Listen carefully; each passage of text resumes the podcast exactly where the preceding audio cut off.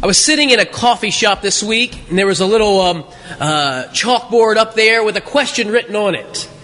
And the question was, What are you going to be for Halloween this year? And there were lots of interesting answers SpongeBob SquarePants and uh, all these other things. And, um, you know, I had to sit there and ponder it for a moment because, see, I love Halloween. I know I know I'm not supposed to. I, I, you know, I have friends who tell me, "Don't you know the pagan origins of Halloween?" and and they're all worried about it, and you should just stay home and lock the doors. And and, and you know, I'll probably get emails this week. Somebody telling me they're right, and, and there probably are, but I still love it. I can't help myself. I love I love Halloween. Um, one time I, I convinced the church that I was pastoring to do this, um, this Halloween festival at Halloween time. It wasn't really a Halloween. And we, um, we had trunk or treating. Little kids went trunk to trunk uh, uh, from car to car. And, and the people kind of decorated their, their trunks of their cars up and, and they got candy. And we had, you know, kind of inflatable stuff and, and hired a magician, all that sort of thing. But I even convinced the volunteers, I don't know how I did this one, to, um, to dress up in costume. And so they came in costume and it was great. And, and then the next year, uh, my buddy Lenny, Lenny Norsha, he, he says, we can do better. He said, this year, let's go for a theme. Everybody come dressed up like a, a superhero or a villain. Okay, and so we were comic book uh, superheroes and villains. And uh, we had the Flash and Two Face and the Joker and the Riddler. And, and Lenny was Batman. And you guessed it, Father Joe was the boy wonder, Robin. Yeah, it was a great sight, okay? And we even somehow stole this go-kart from this little kid. We didn't steal it, we borrowed it. And, uh, and we turned it into the Batmobile. So imagine two middle-aged men squished into a, uh, a little uh, go-kart that was made for prepubescent boys. And uh, we're driving around the neighborhood as the dynamic duo, the Cape Crusaders we would pull up and and uh, and and have candy, and little kids would come running, and pretty soon there's this big crowd around us, and and it was a lot of fun. Um, it, we loved it. I mean, it was fun. It, you, you, should see the Facebook pictures. Sometime go to my my Facebook profile and, and scroll through the pictures, and you'll find it. It's great to dress up, isn't it, and pretend. I mean, even for adults. I remember when our boys were younger, our, our older boys especially, um, we used to we used to watch every Friday night. I don't know why. We just it was our only movie probably. We used to watch Robin Hood. You know the Kevin Costner version. You know Robin Hood, and, and so the boys and I would eat pizza and drink soda and watch Robin Hood. And then on Saturday morning we would get up and, and the three of us would go out and play Robin Hood in the backyard. You know I would swing from the from the tree house, and and Abby even made us up costumes. And so we all had these little. Uh, I was 30 years old, and we had these um, you know these knight costumes when we would be out there playing. We'd do David and Goliath and, and all it. It's fun to dress up and pretend, isn't it? I mean, even if you're an adult. And I wonder, why is that? You know? I mean, maybe it has something to do with, you know, you want to go to a different place. It's like taking a vacation. You can't go to a vacation? Well, you can bring a vacation to you. It's different people, you know, it's different scenes. And, and so the whole idea of masquerade. Cinderella. You remember Cinderella? Yeah, here's this, this humble little servant girl who has an opportunity to be somebody else for a night. She goes to the ball, and the prince or whoever falls in love with her. The good thing about the Cinderella story, though, is this. When the mask comes off and she goes home and back to her, her life, that's the same. She's the same person, isn't she? Even though outwardly she doesn't look the same, she's still the same person. In fact, the prince is still in love with her, even though she's the peasant girl. The person behind the mask is the same as the person who wore it. So it got me thinking about Halloween again. What are you going to be for Halloween in that question? Well, I think the question really is who are you really? Not what are you going to be, but who are you in reality? And that's sort of what St. Paul is getting at. Last week we, we opened up this letter that he's written from prison. You remember that he begins this letter with such courage. It's about fearlessness, even in the face of death. So certain that his life is in the hand of God, he doesn't really care whether he lives or dies, and he encourages us to do the same. There's no complaining, no whining, no trying to get away from things. He, he he's simply confident in the face of all that he, um, that he has to deal with. Being in prison, facing the possibility of execution. But as he kind of moves on in chapter 2, he's not so much concerned about his own situation as the lives of those Christians to whom he's writing. And he writes to them and says, you know, it really, what, what Christianity really is about is about your character. It's not about wearing a mask that looks like Christ, but rather it's being Christ like in all that you do. It's about living as Christ in this world.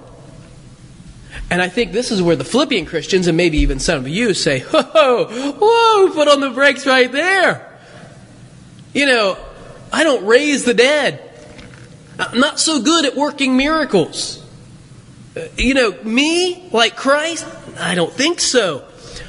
But that's not what Paul says about being like Christ, is it? It's not about raising the dead. It's not about walking on water. It's not about working miracles. What is it about? Open your bulletin. Look with me. The New Testament letter, Philippians chapter 2.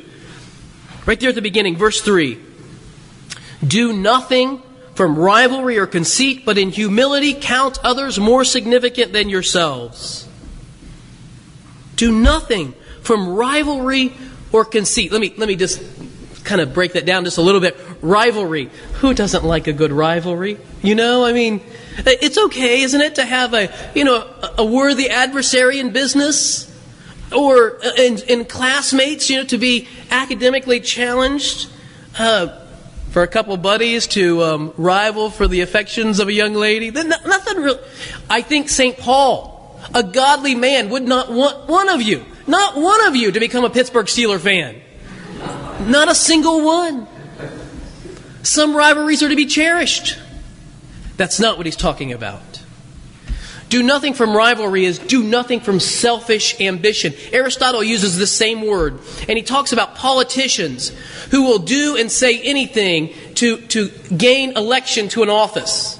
They'll use unjust means if possible to become elected. I know none of you have ever heard of anything like that in our political world. I mean, maybe maybe you think of one.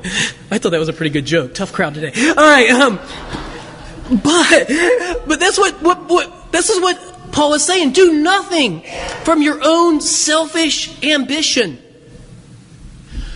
Neither, he uses another adjective, not just your own selfish ambition, but nothing of kenodoxia this is empty glory in Greek. Don't do anything for your selfish ambition or an empty, worthless self glorying, self centeredness, consumed with your own, your own um, self aggrandizement. Being like Christ is not doing that.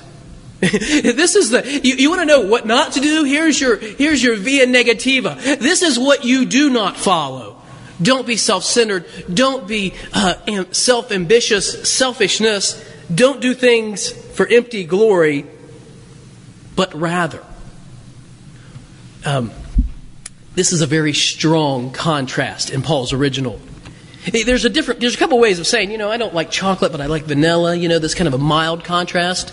Um, I wouldn't say this is a big butt because I know that would draw a laugh and it would be cheap. Um, but this is a very strong contrast. This is a very hard, not this, but rather this. Don't look out after your own aims, your own self centeredness, your own vainglory, your own empty glory.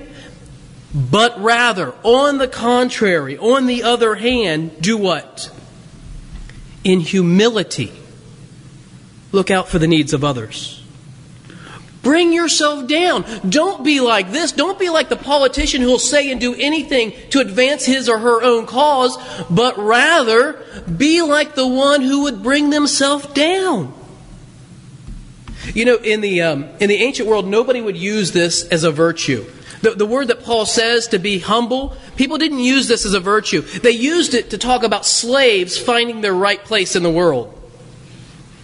Paul says, you know what? That's the kind of attitude that you should bring into yourself. Now, this is not the what you'll hear in the world. I mean, this isn't what you'll, if you pick up psychology today and read it, this is not what they're going to tell you, right? I mean, most of the concern in our modern world is about self esteem. Self esteem is good. Don't misunderstand me. Please don't. Paul is not saying that you should view yourself as worthless. Actually, quite the opposite. You should understand how, how marvelous, how how inestimably valuable you are. Because it's only the person who can see themselves as created in the image of God who can, of their own volition, of their own desire, bring themselves down. And in humility, look out for the needs of others more than their own needs.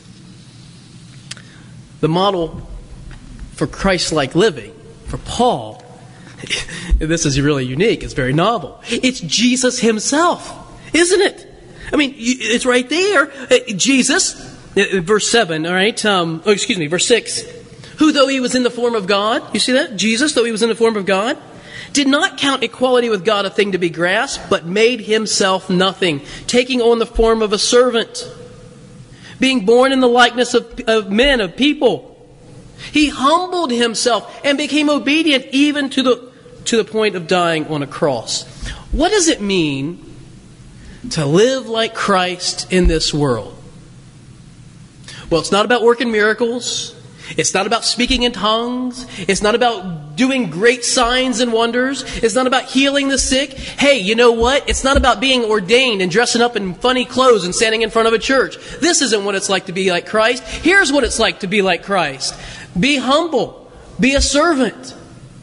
Think of yourself as one who is, who is given to the work of, of God in the world. Andrew Murray said the humble person is not one who thinks harshly of himself. He is one who does not think of himself at all who considers others. Look out for them. I mean, imagine, imagine what would happen if instead of a fierce sense of competition, we had a sense of camaraderie. Instead of trying to one up everyone, if we simply tried to, to be brothers and sisters together. My buddy Lenny and I, out in this go kart, children gathering around, moms and dads came around. I mean, there was time that we would pull into a, uh, you know, a few houses in this neighborhood and, and there would just be scores of children coming around to see Batman and Robin. I mean, a, a ridiculous looking Batman and Robin in, in this little go-kart and, and they would laugh and the parents would laugh and they would say, well, who is that? You know, and and I would pull up my mask. They usually guessed Lenny because he was the only Batman who had a big, you know, Italian mustache. And but they would look, who's the other guy with him? And and you know, I, would pull up my mask, and they would say, "Oh, that's Joe, the rector of the church down the street." And they would laugh, and oh, these are great. At the end of the day, um, Lenny and I went back, uh, changed, went down to McCall's, this little pub in, in Canton South, raised a glass, cheers to. Uh, to Batman and Robin and went back to being who we were. St. Paul says there should be no difference between the person that you want to be and the person that you really are. Be like Christ in the world by humbly serving one another. Amen.